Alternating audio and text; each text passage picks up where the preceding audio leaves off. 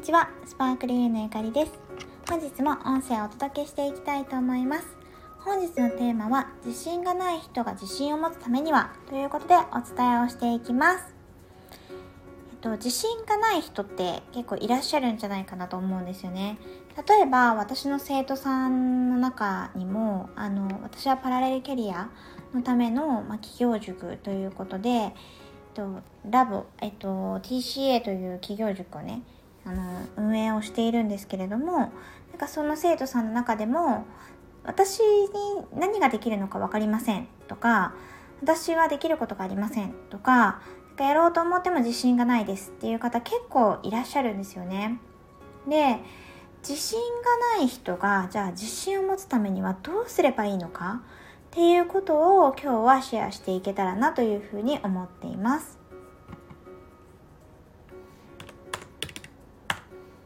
でこれはねあのー、正直シンプルに言うと自信がない人が自信を持つためにはぶっちゃけやるしかないんですよ。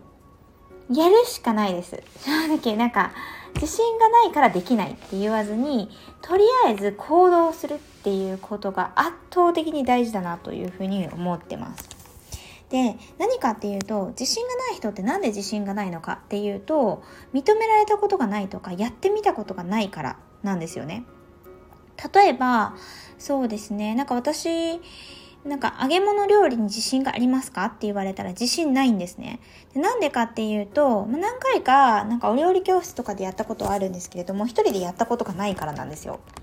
まあ、ゼロではないけど、なんかほとんどやったことないに等しいぐらい、あんまり私揚げ物の料理ってしないんですね。だから自信がありますかって言われてもあんまやったことないからないですってなるんですよ。で、これが例えば、うんとそうですね。えっと、ピアノの演奏に自信がありますかって言われたら、まあ今ないけど、昔私ピアノを結構習っていて、高校生ぐらいまでずっと続けていて、コンクールとかも今日出てたんですよね。なので、なんかその時に例えば聞かれていたら、毎日やってるようなことなので、自信がありますって多分答えているんですよね。で、これももちろんレベル感によって変わっていて、まあ、やったことがあるないっていう分岐と、あとは、その、コンクールに出る全国のじゃあコンクールの場でピアノの演奏に自信がありますかって聞かれたら全国レベルで本当に戦えるのかっていう話になるので自信ないですってなると思うんですね。なぜなら全国大会に私は出たことがないんですよね。東北のあのコンクールとかは出たことがあるんですけれども東北出身なので。なので、その東北のエリアとかだったら、あの別なんですけれども、全国に出たことがないのに、全国の、まあなんかみんなの前で、例えばね、あの、ピアノの演奏に自信がありますかって言われたらないですってなるんですよね。なのでその程度問題というか、どの領域で自信を持ってるかどうかっていう自分が、えっと、他者と相対的に見た時にどう評価されるのかっていう軸。この2つがやっぱ自信があるないに関わることなんじゃないかなと思います。と改めて言うと自信がない、あるに関わるのはまずそもそもやったことがあるのかどうかっていうこと。と、あとはそのレベル感ですね。他者からの相対的な評価によってやっぱり自信があるかないかっていうのも決まってくるだろうなと思うんですよね。ってことはそもそもやってみなければ自信って持ちようがないんですよね。やったことがないことに対して自信がありますか？自信がないですは当たり前でそれは例えば今聞いてくださってる方が私は自信がないですだとしますよね。でも別にそれって当たり前のことで自信がなきゃダメってことじゃないんですよ。自信がなくても別にいいんですよ。行動する時とか何か新しいことを始める時に自信を持っていなきゃいけないっていうこと自体がなんかおかしいというか持てないですからね新しいことなので。根拠のない自信を持ってる方はいらっしゃると思いますよ。私も、あの、ものによっては根拠のない自信がある人間なので、なんかそれの大事さもすごくわかるんですけれども、ただ自信がないことをダメって思う必要はないですね。自信がなくても別にやればいいって思っていただくといいんじゃないかなって思います。で、やったことがないわけだから自信なくて当たり前。じゃあやってみようでいいんですよ。で、やってみますよね。で、その中でやっていくと何が起こってくるのかっていうと自信をなくすケースもありますよもちろん例えば、うん、まあ、やり方をね、学んでやれば、その失敗率みたいなのが下がりますけれども、うんと、やってみたけどうまくいかなかった。ああ、やっぱり私ダメなんだって思っちゃったりとか、することはあると思うんだけど、あの、やってみると、実際、あの、外からの反応が返ってくるわけですよね。例えば、えっ、ー、と、私の、生徒さんで例とかで言うと、すごい最初ほんと自信がない。私のその TCA の講座に参加する時も別にやりたいこともないし、なんか例えば、あの、ホテルラウンジでお茶をするとか、旅行に行くとか、そういったことは好きなんだけれども、好きだから好きなことを仕事にして、そういう、と自分に余裕があるお金とか経済的にも時間にも余裕があるような働き方をしたいですと。でもやりたいこともないし得意なこともないから自信がないっていう方いらっしゃったんですね。結構これあるあるのパターンで1人とかではなくてこれまでの生徒さんの中で何人もねいらっしゃったんですけれどもでも実際講座を受けてなんかこういうことができそうだねとかっていうのを一緒にね発掘していくんですけれどもこれまでの TCA はそうだったんですけれども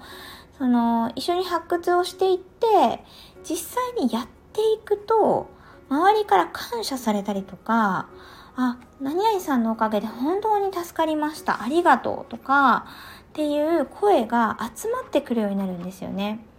で、そうすると自分にもやっぱりできるんだっていうこととか、あの周りからのさっきの相対的な評価っていうお話もしたと思うんですけれども、相対的な評価だったりとかが得られて、自信がどんどん増すっていうことが起こります。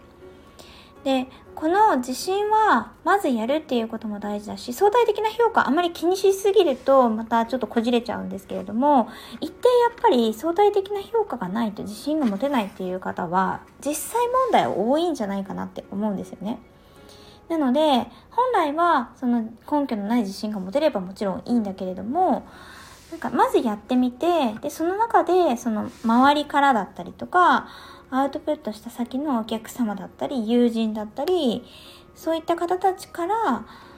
反応をもらって感謝だったり、うんとまあ、あとは褒められるとか認められるとかね。そういった反応をもらって自信を持っていくっていうこのプロセスをまずは経験する。そこを優先的に行動していけばいいと思います。なので、まあ、結論自信がない人が自信を持つためにはどうするのかっていうと自信がないままでやる。これですね。これです。なのでなんかそれができないから困ってるんだよみたいな声は聞こえるんですけれどもそれを言ってたら正直一生できないんじゃないかなって思っちゃうんですよ。なのであのもしねそれが本当にできないっていうことであれば自信を持たせてくれて背中を押してくれる人をずっと身近に置き続けるしかないんですよね。で、えっと、それって結構難しいですよね。その背中を押す方も割とそのえその自信がないってことはやったことないわけだからあなたは大丈夫だよって言って本当に動くのかっていうと言ってもいや自信がない自信がないって言われたら背中を押すのも結構疲れちゃうわけですよね なので全然私はあの生徒さんに対して背中を押すのとか好きなのでやるんですけれどもでもあのあなたのことを思った時に自信がないままでやるっていうことを慣れていった方が中長期的に人生は豊かになっていくんじゃないかなというふうに思いますのでもしちょっとこの音声を聞いてあ私は自信がないなと。でも本当はやりたいことがあるっていう方は本当にちょっと怖いかもしれないんだけど一歩自信がないままでいいから一歩チャレンジしてみてほしいなって思います。で、えっと、まあ、周りの人がね、やっぱりあなたならできるよって言ってくれる環境も、実際は本当に大事だとは思います。自信がない方に対してね。なので、あの、私が今度、えっと、立ち上げますって言っているエスキャリアラボというパラレルキャリアのためのコミュニティも、そういった環境にしたいなと思ってます。誰かが何かをやりたい、チャレンジしてみたい、でも自信がないって言った時に、周りのみんなが背中を押してくれるとか、そういう環境、仲間っていうのを作っていきたいなと思っていますので、もしご興味がある方がいたらメッセージいただけたら嬉しいです。ということで、本日はこの辺で終わりにしたいと思います。本日も音声聞いてくださってありがとうございました。ではまた次の音声でお耳にかかりましょう。バイバーイ。